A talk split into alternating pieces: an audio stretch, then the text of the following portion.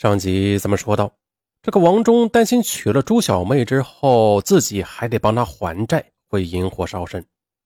与此同时，挥金如土、慷慨大方的朱小妹又令他欲罢不能，所以他既不想冒险和她结婚，又舍不得和她分手，就这样故意的拖着她，这样既能坐享其成，又可全身而退。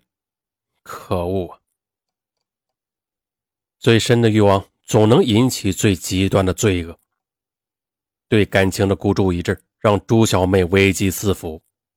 闺蜜张平在尝到甜头后，一共向二百九十七名亲友集资六点九亿元。朱小妹自己也先后从当地的八名富商那里集资三点四亿元。最多的时候，朱小妹要付的月息高达一千多万元。此时，源于山庄还没有装修好，只有投入没有产出。月子会所也是入不敷出，投资房地产的钱呢也没有回报。再加上两人的豪车别墅又花去大把的钱，哎呀，浑浑噩噩的朱小妹已经不敢去想象自己有没有能力偿还了。她只知道，只有筹集更多的资金，才能把盘子给经营下去，而只有维持富豪的假象。才能有机会在情场上翻盘，最后嫁给王忠。二零一四年五月的一个晚上，王忠和朱小妹在豪宅里亲热时，他的手机突然响了，有短信进来了。奇怪呀，在过去幽会时，从来就没有电话或者短信骚扰他们。面对突如其来的短信，朱小妹她有些好奇了。没等王忠反应过来，他就抢先的拿过手机。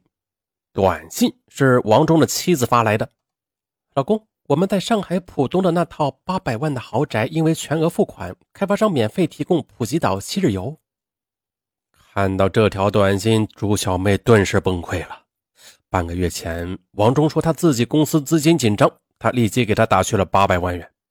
没想到他竟然用这笔钱给老婆买房子。一想到自己这些天一直为资金周转而苦恼，而他却和老婆要出去旅游玩乐，朱小妹气得快要爆炸了。为了你，我欠债上亿，你倒好，你竟然用我的钱和那个女人去享受，无耻！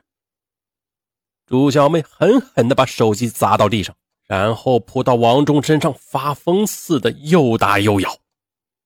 一向温柔的情人突然变成母夜叉，王忠吓得迅速的穿好衣服夺门而逃。屋漏偏逢连夜雨，二零一四年七月，张平提走五千万元，八月初又提走两千万元。这时，朱小妹的银行账户已经没有钱了，并且她也筹不到新的资金来还利息，而王忠推诿的态度也让她伤心不已。每晚回到家，只有孤孤单单一个人。有时开着车会在街上逗留很长的时间，他不想去任何地方。这种压力只有他自己明白。感情和金钱这两条绳索彼此交缠呼应，最终把朱小妹引上了一条不归路。二零一四年八月，已经开张七个月的月子会所，因为一直亏损运营，举步维艰，已经连续三个月没有支付员工的工资。员工们在会所门前拉横幅讨薪水，更让朱小妹惶恐的是，因为资金链的断裂，无法兑现高额利息，一些债主还报了警。截至此时，他还有一点九亿的欠款未还。八月八日，朱小妹被警方传唤问话，三天后，她必须还款一千七百多万元。朱小妹承受着巨大的压力。情绪已经到了崩溃的边缘了，万般无奈下，他向王忠求助。所有的生意都是两人合伙的，王忠还是会所的大股东、董事长。朱小妹觉得他应该负起责任，最起码要替他分担忧愁。然而王忠他却无情地说：“资金问题是你负责的，跟我无关，我不过是你高级打工仔而已。”听到这句冷彻心扉的话，朱小妹绝望了。这一次，两人没有卿卿我我，而是默默无言的呆坐到了深夜。晚上十一时，王忠想起身离开，而朱小妹死死的拉住了他。他哭喊道：“都这个时候了，你就不能多陪我一会儿吗？你就不能陪我一起想想办法吗？这时，王忠他急了，挥手打了他一个耳光，扬长而去。朱小妹泪流满面，她捂着脸，傻傻的看着王忠绝情的背影。濒临崩溃的朱小妹躺在床上，她怎么也睡不着。为了王忠，她亲手把原本还算幸福的家给毁了，也是为了王忠，自己不顾一切欠下了巨额的债务。而今呢，王忠非但不肯和她结婚，还眼看着自己掉进火坑，也不愿意出手拉一把。回想着和王忠在一起的点点滴滴，朱小妹感到窒息，她连呼吸的力气都没有了。这一次，她终于承认自己看错了人，但是悔之晚矣。她产生了自杀的念头，与其这样痛苦的活着，还不如一了百了。八月九日傍晚，朱小妹想到之前在抑郁症朋友那儿看到一种安眠药的说明书，上面写着。如果过量服用，会导致心力衰竭而死亡。于是他起身出门，以父亲患抑郁症为由，分别在几家大药房买了大量的安眠药。第二天，朱小妹躺在床上，万念俱灰起来。她想服用安眠药自杀，可就在举起药瓶的一瞬间，她突然想起了王忠。自己死了，他却和老婆一起逍遥快活，他不甘心呢。此时，一个恶念在他心里升腾着。接着，朱小妹将一部分安眠药倒在碗里碾碎，然后掺进到果汁里边。然后，他又找出了王忠经常服用的保健品胶囊，将胶囊里的药粉清空，在美丽胶囊里边放满了安眠药的药粉，封好后又放回原来的瓶子里。十一时二十九分，朱小妹拨通了王忠的电话，他柔情似水地说。亲爱的，我现在想通了，因为爱你，我所做的一切都是心甘情愿的。我现在只想出去躲一躲。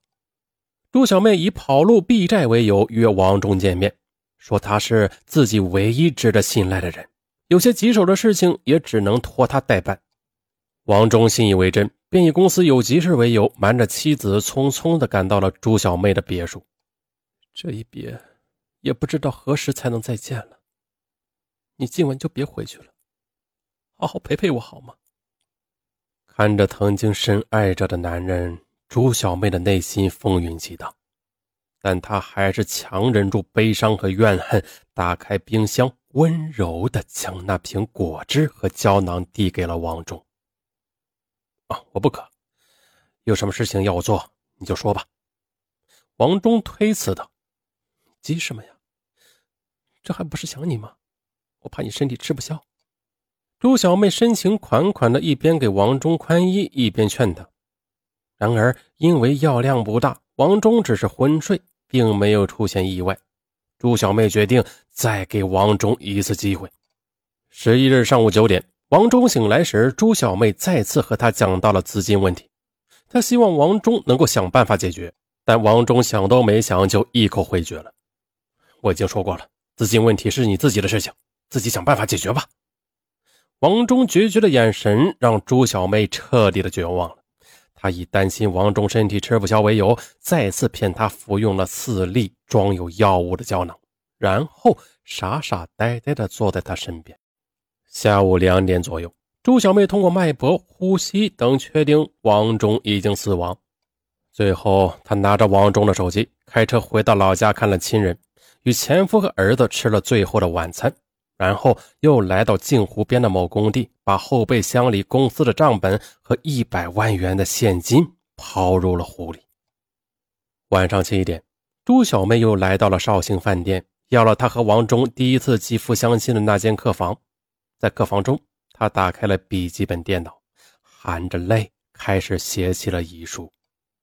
十二日凌晨四点写好后，她拿出剩余的药服下，他认为。这样就能让人世间的烦恼一了百了，在另一个世界和心爱的人永远在一起。但他没有想到的是，因为服用的剂量不够，宾馆服务员发现了他的异样，报警并把他送到了医院抢救。